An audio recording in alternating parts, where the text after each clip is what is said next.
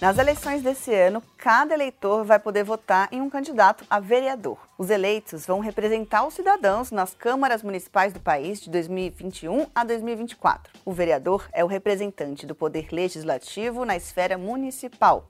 Ele é responsável por elaborar e propor leis municipais. Essas propostas são levadas para o plenário e votadas pelos outros vereadores. Depois de aprovado, o projeto segue para a sanção do prefeito. E falando em prefeito, o vereador pode ser alinhado a ele ou ser da oposição. Mas mesmo com disputas políticas, muitas vezes são feitos acordos para chegar a uma decisão, já que os projetos são aprovados só com o voto da maioria. Os vereadores podem decidir, por exemplo, sobre a criação e revisão de taxas, impostos, sobre a criação de políticas públicas para saúde, educação, transporte. Podem decidir, inclusive, sobre o afastamento dos prefeitos. Eles podem também sugerir nomes de ruas e datas comemorativas, o que é feito muitas vezes para agradar sua região de influência. E acredite, teve parlamentar que já tentou criar o dia do gol da Alemanha para a gente nunca esquecer do 7 a 1. O vereador também fiscaliza a atuação do prefeito e dos seus secretários, principalmente no uso do dinheiro público. Todo ano, por exemplo, os vereadores analisam a Lei Orçamentária Anual, que estabelece as despesas do ano seguinte.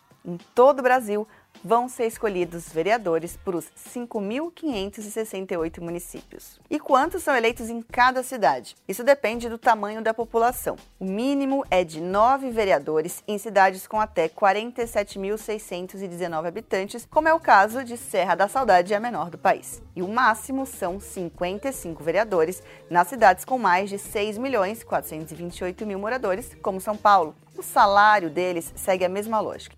Em cidades pequenas, de até 10 mil pessoas, os salários devem ser, no máximo, 20% da remuneração de um deputado estadual daquele estado. Esse percentual vai aumentando de acordo com o tamanho da população, até chegar a 75% no caso das cidades com mais de 500 mil habitantes. É importante que você fique de olho na atuação dos vereadores da sua cidade, tendo votado nele ou não. Que propostas ele sugeriu?